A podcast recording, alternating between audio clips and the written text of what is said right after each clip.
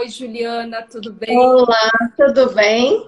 Muito obrigada pelo convite. Espero fomentar né, esse bate-papo saudável em torno de um tema que tem suscitado tantas dúvidas, né?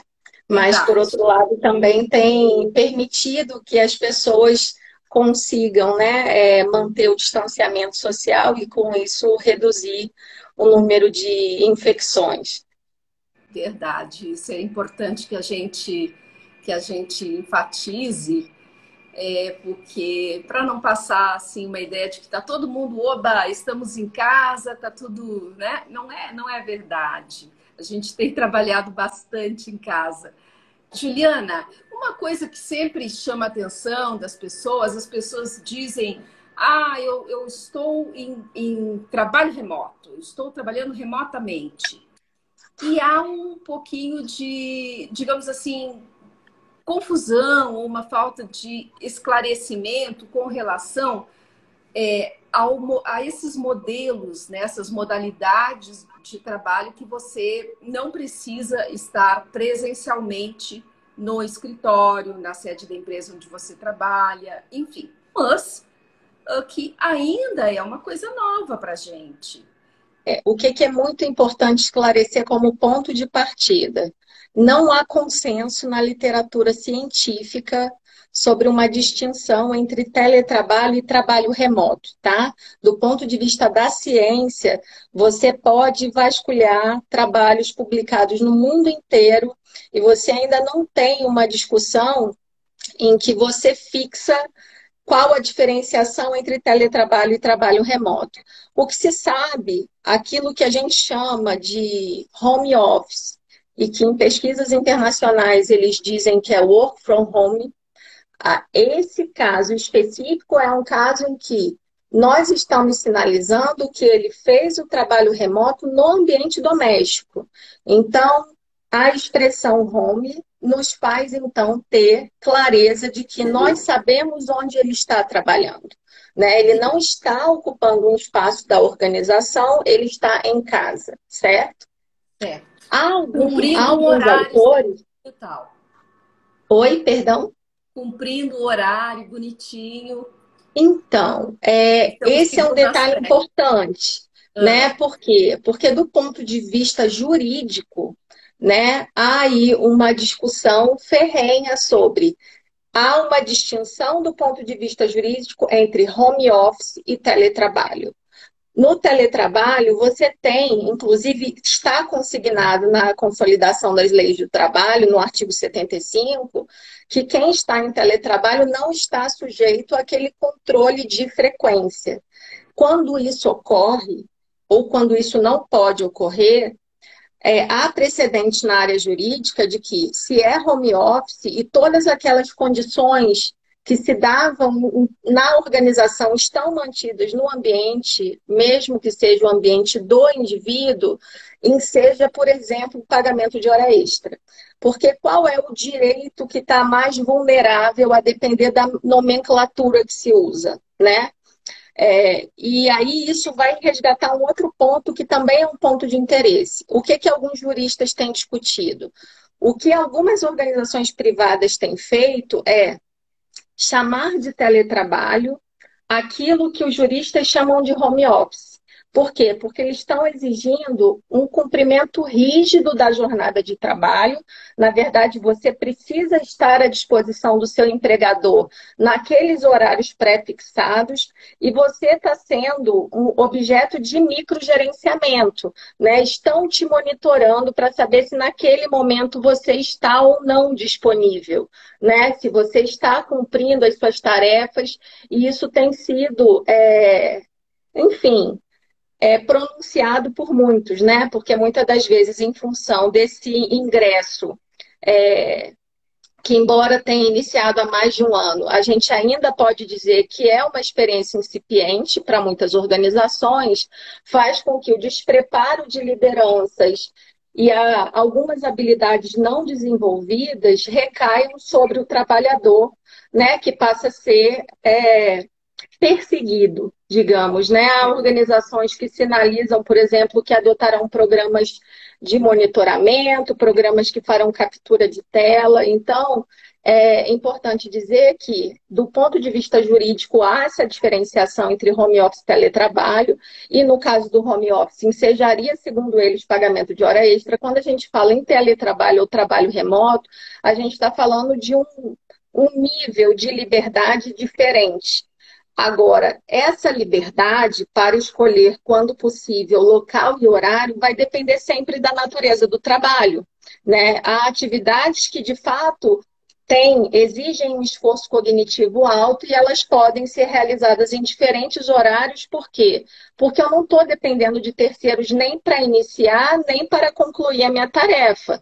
Agora, quando você tem atividades que são muito interdependentes e você precisa interagir dentro da equipe ou entre equipes, isso se torna um pouco mais complexo a ponto de você não conseguir, digamos, é, manejar os seus horários. Qual o melhor cenário, né? Antes da pandemia se falava, nossa, qual o trabalho mais adequado? Qual o trabalho que é teletrabalhável? A gente sabe que são muitos trabalhos que são teletrabalháveis. Muitas das vezes a, não autorização vem muito mais de uma decisão da liderança do que necessariamente de uma análise da natureza do trabalho. Mas a gente sabe que, a depender dessa característica do trabalho, essa experiência pode ser facilitada ou não. Né? Inclusive, porque o que, que tem acontecido? Né? Quantas organizações entraram, declararam trabalho remoto, mas não disponibilizaram equipamentos. Nos, nos, primeiros meses da pandemia, quantas pessoas que tinham equipamentos é, a priori suficientes em casa tiveram que dividir essa infraestrutura com filhos ou outros familiares que também precisavam trabalhar remotamente. É, essa experiência ela nos dá algumas dicas, Deva, do que pode ser o trabalho remoto, mas a gente tem vários fatores que contaminam essa experiência e precisam ser considerados. Por quê? No mapeamento de resultados antes da pandemia, a gente encontra uma predominância de benefícios. Por quê? Porque as pessoas tinham rede de apoio, uma predominância de benefícios, porque as pessoas conseguiam encaixar atividades físicas em horários que antes eram inviáveis em função do deslocamento. As pessoas relatavam diminuição do estresse à medida que ia dependendo de onde a pessoa mora a, a, deslocamentos que eram equivalentes a mais da metade da jornada de trabalho. Isso não é necessariamente uma realidade em Brasília, mas é uma realidade em estados como Rio de Janeiro e São Paulo, por exemplo. Né? É. E, mas esse é um fator único? Não, esse não é um fator único, porque há também, nós chegamos a mapear no Nordeste pessoas que moravam muito próximas é, dos seus locais de trabalho e ainda assim tinham uma percepção muito positiva em relação à prerrogativa de trabalhar remotamente, ainda que de forma parcial, que é o que a gente chama de híbrido.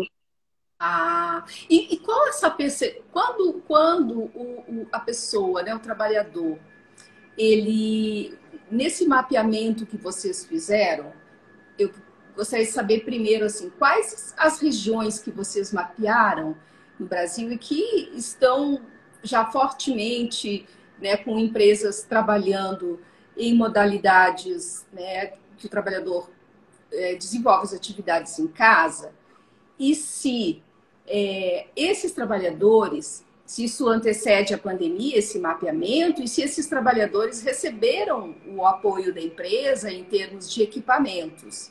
E, e se já essa cobrança, né, com a, tela, com a tela de captura ou qualquer outra ferramenta para monitorar o, o trabalhador?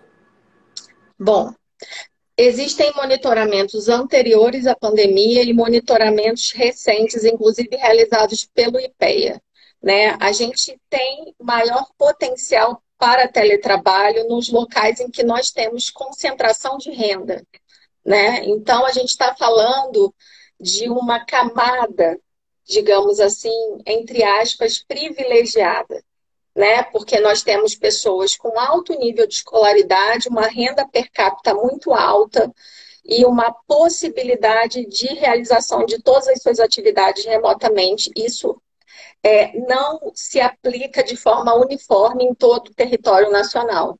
Então, você observa um movimento mais forte no eixo Rio-São Paulo e o Distrito Federal é uma das regiões com maior potencial em função da concentração de servidores públicos e do tipo de atividade que é desenvolvida. Né? Agora, nós também temos dificuldades estruturais, por exemplo, há em, em coletas no Nordeste, nós tínhamos, eu estava fazendo coleta em organização pública que de fato tinha potencial, inclusive para ampliar a experiência de teletrabalho, mas muitas das vezes a, a infraestrutura disponível, não só pela organização, mas a própria internet, né, que é contratada naquele local, acaba não contribuindo para que essa experiência se dê da forma mais favorável possível. Ou seja, é uma conjunção aí de fatores, não é? Que dependendo da região e do tipo de trabalho, é, você terá ou não um modelo híbrido ou um modelo 100% não presencial.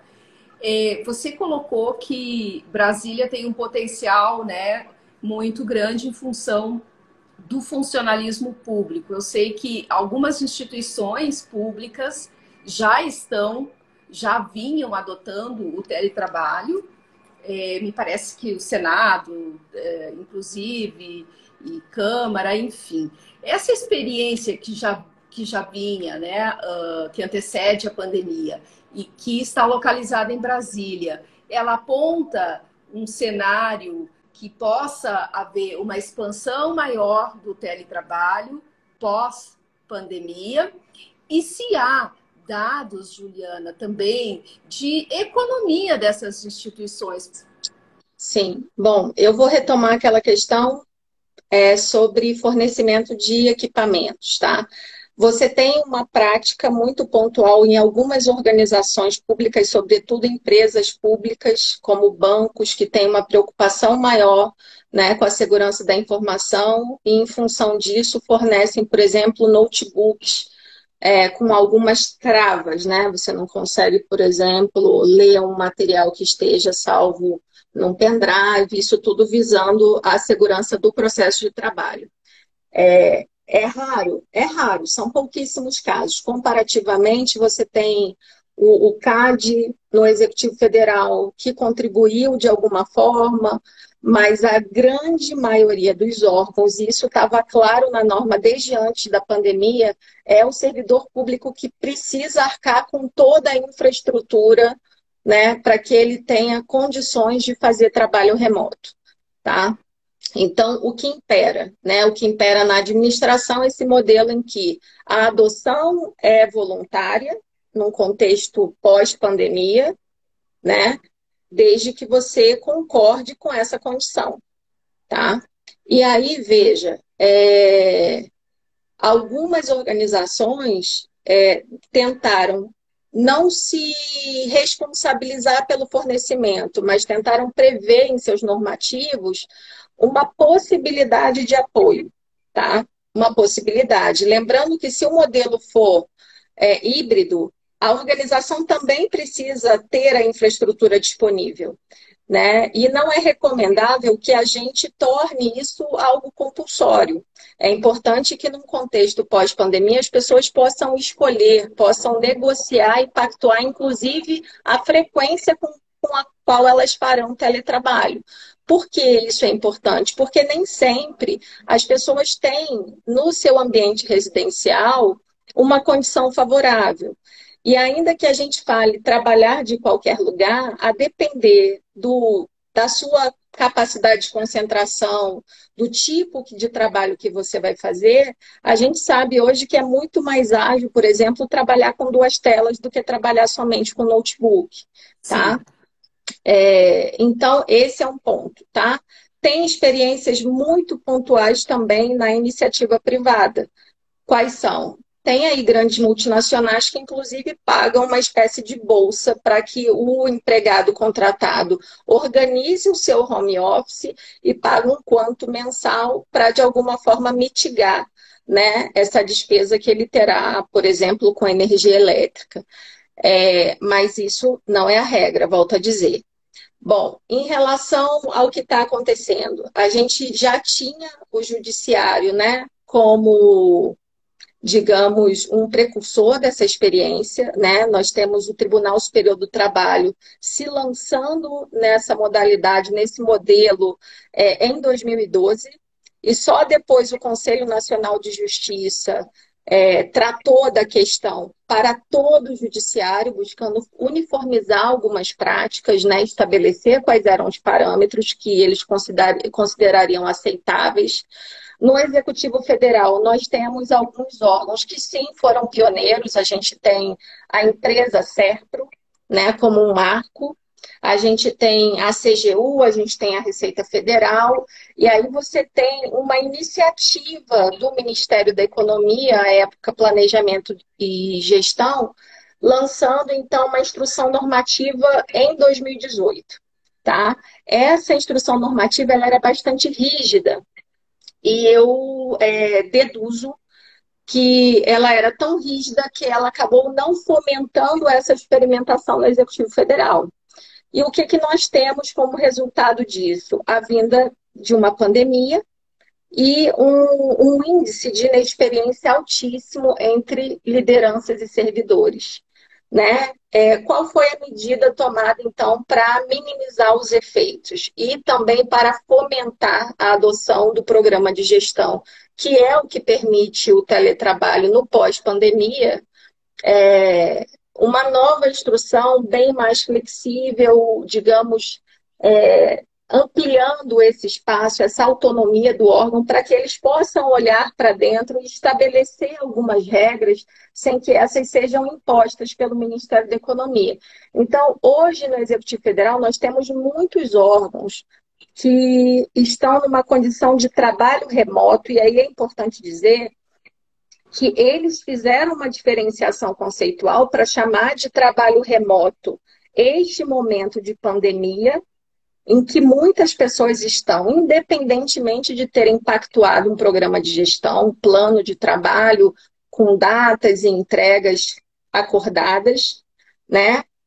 E a gente espera, e já há sinais nessa direção, de que muitos outros órgãos estão se estruturando é, para ter esse programa de gestão e, com isso, permitir que as pessoas façam trabalho remoto ou de forma integral ou de forma parcial depois da pandemia.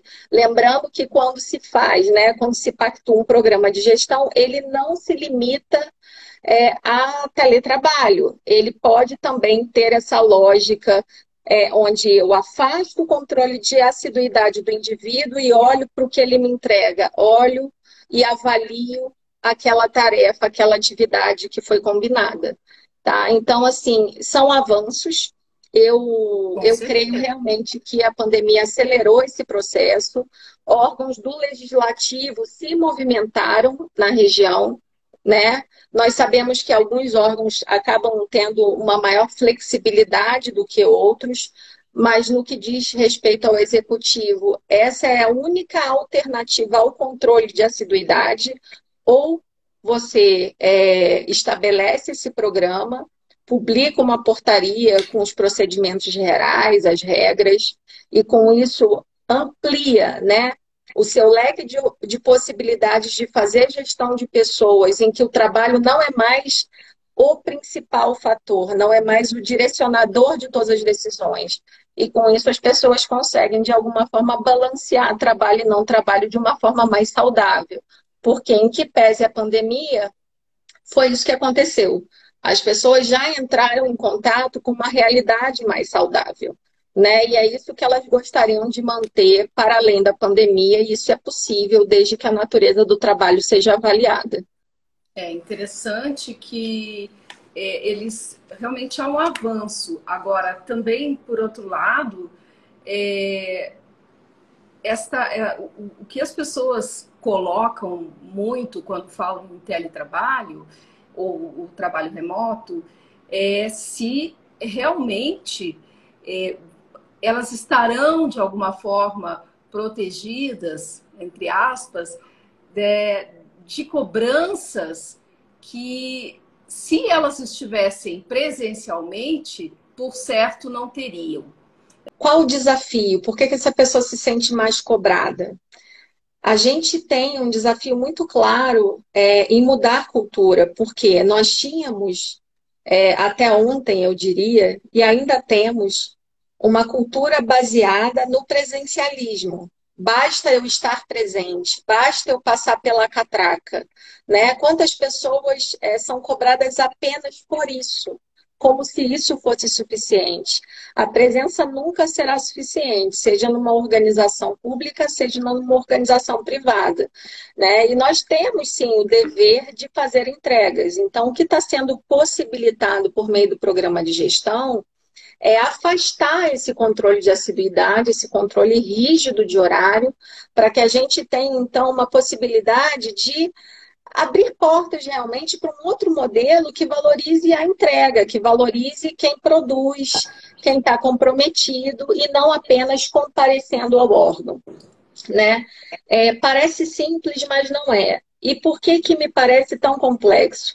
Porque desde a década de 80 há mapeamentos de que o grande fator de resistência está na liderança, está na chefia, está naquele que quer ter controle, né? Que quer olhar para a equipe, checar se ela de fato está trabalhando. Só que nós temos outros meios de fazer isso sem a exigência da presencialidade. É, eu defendo é, ferozmente que assim o que determina é a característica do trabalho.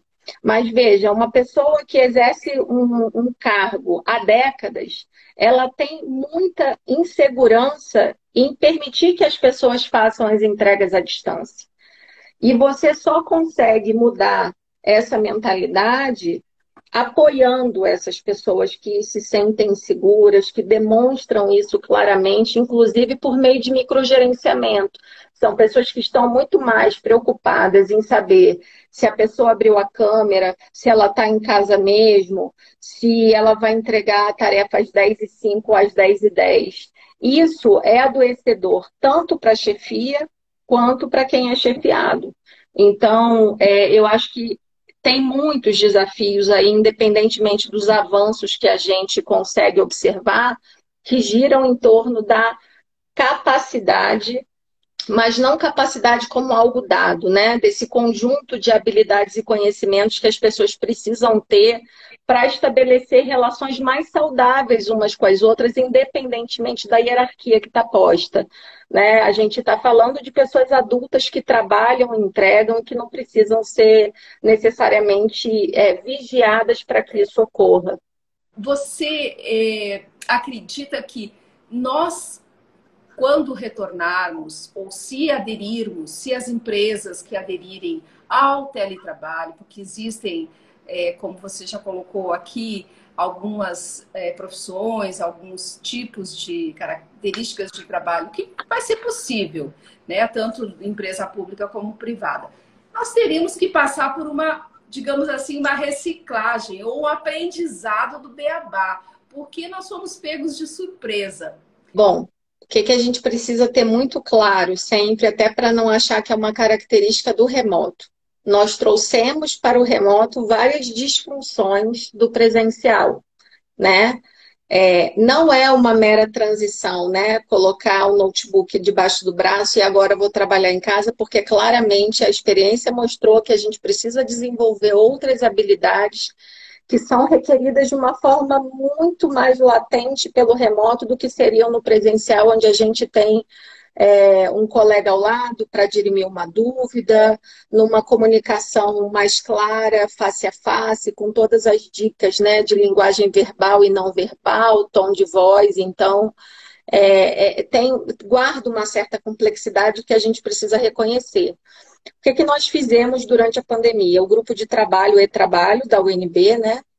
É, nós tivemos a oportunidade de coletar muitos dados em organizações públicas e uma das questões tratava exatamente do que o, o, gestor e o servidor gostaria de aprender, né? gostaria de desenvolver enquanto habilidade e conhecimento para que ele pudesse melhor performar nesse contexto de trabalho remoto.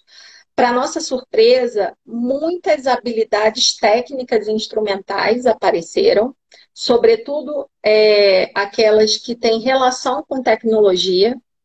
Né? Então, manejar novas ferramentas, ferramentas de trabalho colaborativo, ferramentas para realização de reuniões virtuais com todas as funcionalidades que algumas é, oferecem.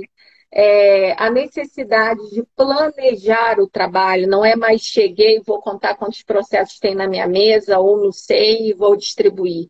Né? Então, esse exercício de planejamento, essa autocobrança em relação é, a, a, entrega, a distribuição do trabalho na equipe, sabe? Em relação é, é equânime, eu estou sendo justa com a minha equipe? Será que diante do desafio as pessoas têm uma carga balanceada, bem dividida? É, os gestores é, apresentaram muitas demandas também relacionadas a habilidades socioafetivas, porque eles se depararam com uma realidade ímpar, né? Eram profissionais que estavam sinalizando que tinham questões relacionadas à saúde mental e o gestor não estava preparado para fazer esse primeiro acolhimento, né? Inclusive para identificar a necessidade de encaminhar essa pessoa para a área de saúde, aqueles servidores que, que moram sozinhos e que tinham somente no ambiente organizacional a oportunidade de interagir, de socializar. Então, é. muitas coisas surgiram é, nessa avaliação né, de demandas de aprendizagem é, não necessariamente demanda de treinamento, né? A gente fala aprendizagem porque não é só a estratégia treinamento que é capaz de fazer com que essa pessoa desenvolva.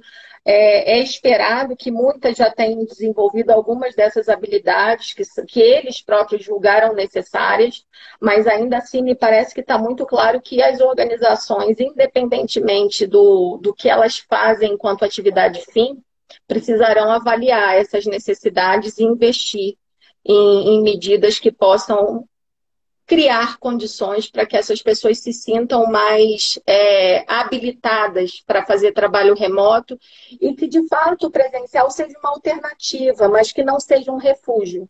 Né? Ah, eu vou para o presencial porque eu não consegui desenvolver as habilidades do remoto. A gente precisa pensar em oferecer condições para que aqueles que podem trabalhar remotamente o façam. Né? A, a economia foi muito simbólica, né? Alguns órgãos é, sinalizaram, o ME sinalizou a economia da ordem de bilhão, então não é desprezível o impacto positivo que tem.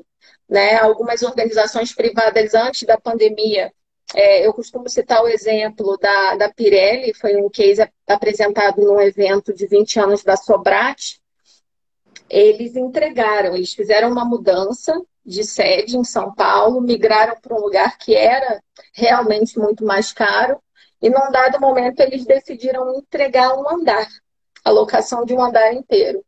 Então, de forma estratégica, eles previram quantas pessoas poderiam trabalhar presencialmente, elas teriam que, então, rotacionar as equipes.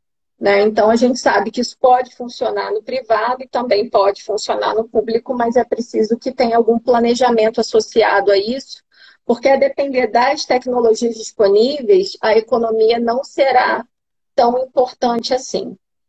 As empresas públicas, elas vão ter que mudar o contrato de trabalho, há um contrato eh, paralelo ou um, um um adendo. Um aditivo, né? As é. empresas fazem um aditivo um para deixar claro, né? Que essas pessoas foram autorizadas a trabalhar remotamente. Tá? No caso do programa de gestão, que é a realidade do Executivo Federal, por exemplo, há, uma, há um ato de adesão ao programa de gestão e neste momento ele se responsabiliza, né? ele assina um termo de ciência e responsabilidade em relação a vários aspectos, né? inclusive quanto a, ao ônus né? da infraestrutura. Isso fica claro nesse contexto há muito tempo. E isso também é percebido, esse ônus, é, isso ocorre também no judiciário, né? O judiciário expandiu é, drasticamente né, no, durante a pandemia, o que foi ótimo. Eles já tinham algumas experiências muito exitosas. Tem, além do TST, tinha uma experiência muito simbólica no, no Tribunal de Justiça do, do Amazonas, porque eles tinham muita dificuldade de reter pessoas naquelas regiões que eram muito distantes de Manaus, que levava enfim, horas e horas de barco, essas pessoas não queriam trabalhar. E é importante, né, assegurar a prestação do serviço à sociedade. Então, uma das formas que eles encontraram de reter profissionais nessas regiões foi permitir que elas fizessem teletrabalho. Elas podiam atender a sociedade, mas elas não necessariamente, num quanto maior, precisavam estar fisicamente naquela região. E esse foi um ganho bem importante. Então, é, é possível. Isso, né? Porque é, é, é questão do deslocamento, porque é, é, é um deslocamento difícil. Exato, você não tem mais o fato gerador. Se você é, possibilita esse servidor fazer teletrabalho integral, né, não se justifica mais nenhum pagamento de adicional em razão disso. Né? Mas o mais importante é o uso de forma estratégica. Né? Então, hoje, claramente, é um fator de retenção, é um fator de atratividade, é, há evidências científicas que há resultados importantes para a organização e para o indivíduo. Né? Você tem aí mapeamento de aumento da produtividade num contexto para além de pandemia, são dados já rastreados de produções anteriores. Você tem incremento da percepção de qualidade de vida, né? no nível de organização, a depender da estratégia que você adota na sua organização, você pode sim ter uma redução de custos, mas lembrando que essa redução ela pode ser celebrada, pode, mas a gente não deve fazer disso uma justificativa para não investir, pra, porque para que as pessoas de fato com, consigam fazer de uma forma saudável, com ferramentas adequadas, é necessário investimento. Muitas organizações já fizeram investimentos importantes, mas quando se pensa num teletrabalho pós-pandemia, é importante é, enfim, encarar né, todas essas oportunidades de aperfeiçoamento que já foram mapeadas por muitas organizações para que os investimentos sejam realizados e isso se torne uma, uma alternativa sustentável, né, que não seja só algo passageiro. É, eu, eu li que nos foi perguntado, por exemplo, sobre o trabalho pós-pandemia. É, eu percebo que, diante desse cenário em que há, assim, há uma ampliação da consciência, mas há casos concretos em diferentes organizações, né? Polos de resistência, pessoas que estão contando os dias para ter a possibilidade de monitorar a sua equipe, né? De olhar e ver todo mundo sentado, não necessariamente trabalhando. É, é importante é a gente considerar que muitas das vezes é, não será algo radical que prevalecerá no pós-pandemia. Né? É possível que a gente tenha, num primeiro momento, um, um regime de execução parcial. Né? Um regime onde você trabalha remotamente três, quatro dias na semana, mas tem algum ponto de contato. Lembrando que há incentivos de algumas organizações públicas, inclusive, para liberar o integral. Só que a gente também precisa considerar outros fatores que carecem de monitoramento, carecem de atenção. Uma vez que há risco de redução do sentimento de pertencimento à organização, do quanto essa pessoa continua identificando o significado no trabalho né, que ela executa, porque quando ela se distancia da realidade, muitas das vezes aquelas conversas, muitas das vezes aquele aquela conexão com o que está acontecendo, que fase estamos atravessando, vai se diluindo e isso requer um esforço de comunicação e alinhamento muito maiores. Né? Imagino também que nós tenhamos, sim, mais oportunidades, muitas delas promovidas né, por um movimento de servidores, não de lideranças, porque as pessoas querem cada vez mais ter condições de balancear diferentes aspectos da vida, né? Eu falei no início e volto a insistir. É, as pessoas querem ter a possibilidade de cuidar das suas famílias, de fazer as suas entregas e de forma mais saudável também se cuidarem, promover o autocuidado. A depender da jornada de trabalho e do quanto a pessoa gasta em deslocamento, muitos, dessa, muitos desses cuidados com atividade física, alimentação, ficam em segundo, terceiro plano. Né? Então, se a gente realmente, como liderança, se preocupa com a integralidade, não só com o resultado do trabalho, isso precisa ser discutido de uma forma mais madura. É verdade. Juliana, uma preocupação é com relação à avaliação. Voltamos ao trabalho, algumas pessoas optam por continuarem com o trabalho remoto e outras decidem é, trabalhar presencialmente. A avaliação de quem está no remoto, de quem está presencial, deve ser a mesma, ou daquele que optou Sim. pelo misto. Aí também vai, vai ter que haver um ajuste não, né, né, de como, como as pessoas serão avaliadas. Sim, mas há um temor, né? A questão de estar tá, de tá na minha casa, de ter mais tranquilidade para trabalhar, enfim. Mas aí existe Sim. a preocupação com a carreira, com a avaliação, com a promoção, com caminhar, não é? Adiante na carreira. É, é, é o ser visto, ser lembrado, né? É. é veja, o, a avaliação ela deve ter os mesmos parâmetros, porque a gente precisa entender que teletrabalho é trabalho. Então, não é a modalidade que vai determinar o parâmetro da avaliação. Eu preciso ser avaliada com as mesmas métricas, né? E não é pelo fato de estar trabalhando remotamente que deveria haver, por exemplo, elementos que me desabonem, porque a gente precisa ter um olhar para a entrega, né? E não para a presencialidade não seria justo. Já, já começaria com uma enorme distorção se a gente conceber parâmetros que é, valorizem o, a presencialidade uma, duas vezes por semana, quando na verdade a gente conversou no início que o que determina, ou o que deveria determinar a definição da frequência ou da viabilidade do teletrabalho é o trabalho. Né? Eu sei que muitos querem, mas infelizmente é possível né, é, digamos, expandir de uma forma inimaginável, não é porque nem todos os trabalhos são teletrabalháveis.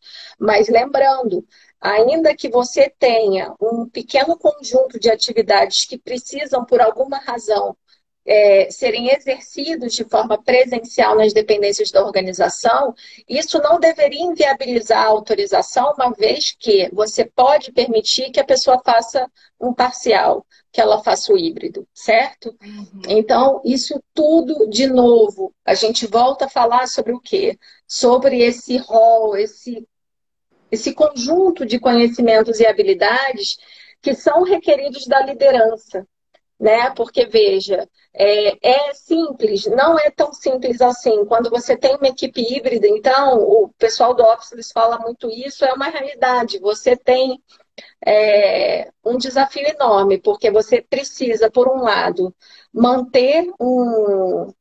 ou buscar assegurar que todos recebam a mesma informação, que recebam é, as mesmas condições na medida do possível para que executem o trabalho.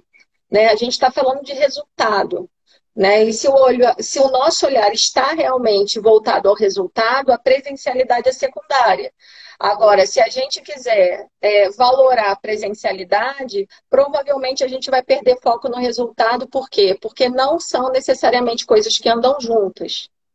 Né? Então, ter um parâmetro justo de avaliação da entrega me parece muito mais adequado do que manter um culto ao comparecimento é, é valorizado, pode ser valorizado um ponto de controle presencial, eventualmente manter? Sim, isso pode, isso é saudável. Né? O que eu questiono é ter duas réguas, uma para quem vai ficar no presencial, uma para quem vai ficar em teletrabalho. Isso não é adequado. Inclusive, a gente tem elementos que provam que você quando mantém essas condições distintas dentro da equipe, você acaba promovendo o que a gente chama de deterioração das relações. Porque algumas pessoas que, em tese, estão ali em pé de igualdade se sentem prejudicadas em relação a quem está tendo acesso ao trabalho remoto. Né? Era o caso, por exemplo, quando todo mundo executava uma atividade de mesma natureza e as organizações estabeleciam quanto. Olha, só 30% dessa unidade podem fazer, quando na verdade, em tese, todos poderiam fazer. Tá? Então, esse cuidado é preciso ter ao longo do processo para que a gente não retroceda. É. Nós, na verdade, vamos ter que aprender juntos, né? lideranças e Sim. liderados, porque é tudo muito novo. Embora algumas organizações já venham trabalhando no remoto, já tenham criado suas regras, as pessoas já estejam é, caminhando né, nessa, nessa realidade há mais tempo, nós vamos ter que aprender juntos, porque não tem outra alternativa. Juliana, Sim. eu fico super agradecida da tua participação aqui no Deva de Prosa. E eu, só para encerrar aqui, eu gostaria que você desse uma dica onde as pessoas podem buscar as informações sobre a pesquisa da, que vocês estão desenvolvendo ou que já concluíram. É, nós temos um site, teletrabalho.org, lá é um repositório de alguns artigos, algumas pesquisas. É, nós temos também, é, num grupo é, denominado GestGov, um repositório que foi é, organizado inicialmente pelo Eduardo da ENAP, e aí eu acrescentei vários outros artigos internacionais. Ele tem esse compilado lá, então se clicar no Google e pesquisar GestGov teletrabalho, vocês também encontrarão um repositório muito interessante com muitos materiais, além da oportunidade de troca com profissionais do setor público que lá estão. E a gente espera ter a Juliana outras vezes por aqui trazendo mais novidades. Eu fico muito, muito agradecida. Beijos para todo mundo. Tchau, tchau, Juliana. Bom trabalho. Muito obrigada. Na sua pesquisa. Até mais, gente.